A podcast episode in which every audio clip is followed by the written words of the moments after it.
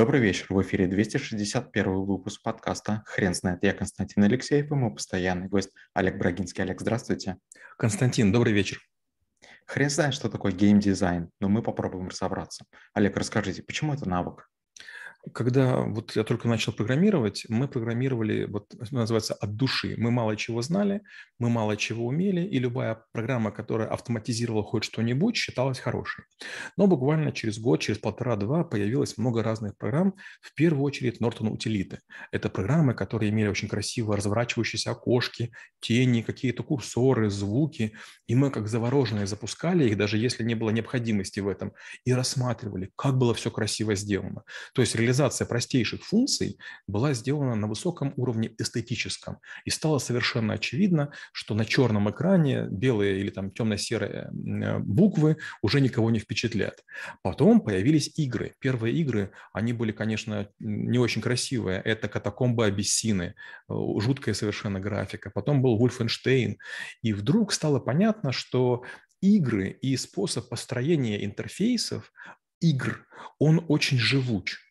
То есть, получается, у нас есть некие ресурсы, у нас есть некий путь, который нужно пройти. У нас есть видимая или невидимая карта. У нас есть некие свойства героя или некие начальные условия, и нам нужно добраться на очередной уровень, на котором произойдет повышение сложности. И вдруг стало понятно, что игры задали совершенно новый стандарт виртуального мира. Стало очевидно, что они надолго останутся драйверами. То есть даже до сих пор, получается, прошло уже лет 30, я там около, около этого, сколько я программирую, и игры всегда опережают все остальные виды интерфейсов. Олег, расскажите, пожалуйста, а как геймдизайн взаимодействует с бизнес-процессами? А, представьте, мы с вами находимся на Чернобыльской станции. А, это конец марта 1986 года. Перед нами большое панно, на котором есть много белых, красных кнопок, они мигают, мерцают, и много людей смотрит на все эти кнопки. В какой-то момент происходит нечто непонятное, мало кто знает, что делать, и в конце концов случается страшная авария. Да, понятно, что я немножко переврал, но тем не менее. Понимаете, если мы даем, даем слишком много объектов контроля, если мы даем слишком много рычагов, если мы строим чересчур сложный процесс, этим сложно управлять. Вот знаете, чем отличается дорогая и дешевая, скажем, аудиотехника. У дешевой техники куча регуляторов, которые звук не сильно улучшают. У дорогой техники есть только одна кнопка. И получается, хорошая игра, она показывает на экране не больше, чем вам нужно. То есть она не отвлекает от главного действия. Получается, дизайн э, гейм-интерфейса, он, э, знаете, вот такой минимум-миниморум. Вам дают предельно допустимый на текущий момент уровень сложности, в котором вы остаетесь боеспособной единицей. Олег, вы не могли бы, пожалуйста, описать основы геймдизайна? Их не так-то много. Ну, во-первых, надо понимать, что надо предъявить некую цель, задачу. Не важно, что мы делаем, бизнес-задачу или мы игровую какую-то реализуем. Должна быть цель – убить монстра, а, произвести экскаватор или, например, а, передать некий объем данных. Второе – это надо разбить задачу на некие фазы, этапы или активности, и если можно визуализировать. Или мы проходим по какому-то коридору, или мы пересекаем реку, где там можно оступиться внизу крокодила, неважно что. Мы должны, даже когда мы обновляем BIOS, у нас показывается полосочка, разделенная там маленькими такими галочками, медленно все идет, и мы примерно понимаем, что, что будет происходить. Очень здорово, когда геймдизайн сопровождает выполнении некого длительного процесса чем-то, например, прогресс-баром. Иногда бывало такое, вот, скажем, если вы загружаете, скажем, карты 2GIS, вы выбираете какой-то город, скажем, Санкт-Петербург, и когда вы загружаете, там не просто прогресс-бар идет, а там нарисованы узнаваемые черта некоторых знаний зданий Петербурга, и по ним медленно прогресс-бар идет. И вы так мысленно думаете, ага, вот этот памятник, этот памятник, этот памятник. Получается, что с одной стороны вы должны ждать, а с другой стороны вас развлекают, вас сопровождают. Далее должны быть очень понятные инструкции. То есть вы должны понимать, что делать в следующую секунду. Должно быть обучение. И сначала, допустим, пользуетесь одной клавишей, потом двумя, тремя. Есть какие-то некие подсказки, варианты действий. То есть игра вас учит играть. Если вы сядете за любую игру, э, за место геймера, который играл в ней год, вы ничего сделать не сможете. Но если вы сядете за игру с начальных этапов, сами без, без подсказки, с гигантской вероятностью вы сможете до этого уровня дойти. Ну и последнее, должен быть приз, то есть должно что-то произойти. Например, когда мы создавали Альфа-чек, программу для выдачи кредитов, мы сделали некий интерфейс на Дельфи, и там были всякие колобки, которые чего-то делали. Их было, конечно, ограниченное количество, но мы варьировали. И люди, в общем-то, примерно понимали, что происходит. То есть колобок бежал, летел, свистел, ну, я утрирую. И в конце концов, ну, как бы какое-то развлечение было. Хотя, естественно, чем дольше вы работаете с интерфейсом, чем больше работаете в среде или чем больше вы играете, тем меньше вы замечаете какие-то второстепенные вещи. То есть ваше поле сужается. Вы смотрите на какой-то главный экран и можете ему 2-3 контрольные точки, а-ля дэшборды. Олег, расскажите, пожалуйста, про такой момент. А в какой а, период игра должна заканчиваться?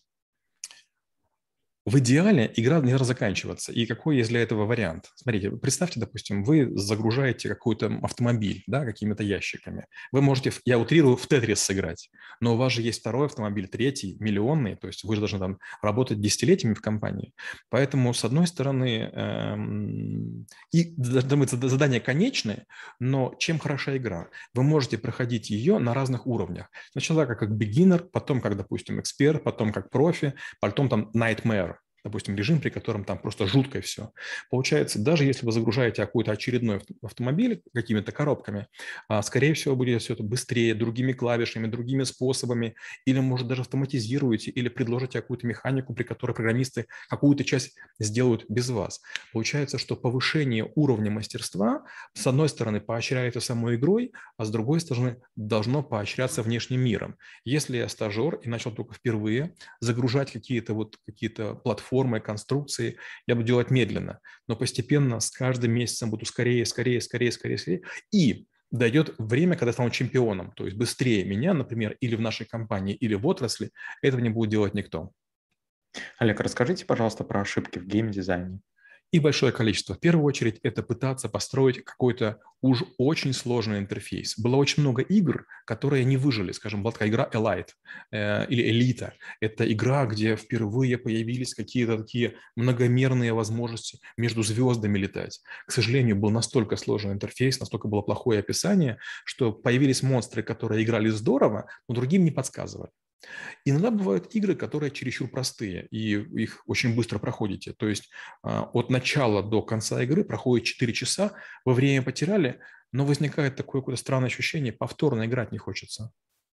Третий вариант – это делать или слишком сложных, или слишком тупых соперников. Допустим, вы играете сами, без сети, есть какие-то боты, есть какие-то игроки, которые генерируются компьютером. Вы прокрадываетесь тихонечко, там, допустим, из-под тяжка их расстреливаете, как в тире. Сначала забавно, а потом думаете, зачем мне это нужно? Или наоборот, вы не успеваете высунуться, любым способом. Раз и убили, раз и убили, раз и убили. То есть возникает безнадега. Или возникает как бы грусть, ну, это не соперники, или возникает безнадега. Тут вообще не, не прократиться. Олег, расскажите, пожалуйста, в какой момент вы поняли, что геймдизайн нужно выделять в отдельный навык? Впервые геймдизайн э, мне потребовался вот такой ситуации. У меня был, э, у меня был антивирус, и он, понятно, что на медленных компьютерах работал не очень быстро. Раньше было, может быть, не очень много файлов, но было много вирусов. Нужно было во всех файлах все вирусы проверить. И получается, я ультимативно занимал всю машину. Раньше почти не было возможности распараллеливания. Получается, моя машина работает, и там все проверяется, какие-то там процентики бегут, а работать невозможно. И тут мне кто-то показал, кажется, мой одногруппник Женя Краштан, что есть такая программа, называется резидентный тетрис. Вы нажимаете Ctrl-T, и неважно, что делает ваш компьютер, у вас появляется такой полупрозрачный стаканчик, и можете играть в тетрис.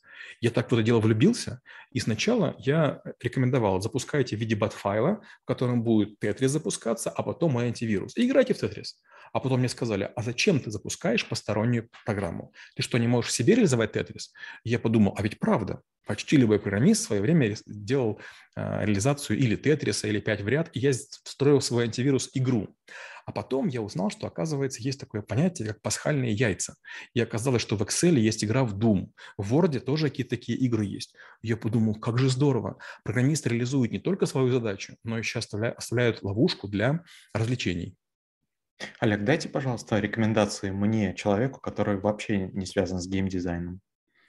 А, я читал а, недавно книгу, в которой рассказывалось вот о чем. Значит, человек, который страдал очень, сложной болезнью, он придумал для себя поинты, баллы за разные события. Допустим, встал столько-то баллов, перевернулся столько-то баллов, такое действие сделал столько-то баллов. И он пытался до конца дня, каждого дня набрать 10 тысяч баллов. И в какой-то момент он так этим увлекся, что перестал а, внимание обращать на боль.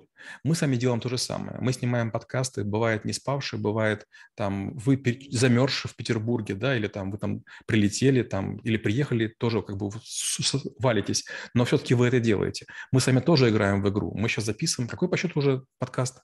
261. Вот, по сути, это и есть поинты. То есть попробуйте за, за год пробежать, допустим, 5000 километров или там потянуться, допустим, там 2000 раз. Это и есть игра. Поставьте выполнимый вполне себе рубеж, начинайте делать рутинные действия для того, чтобы потом им гордиться. Например, кажется, сегодня я опубликовал 920-ю э, рецензию на книге своей, в своем Инстаграм. Скоро будет тысяча, и когда возникает мысль, может, бросить это дело, я думаю, осталось 80, но тысячу я же добью.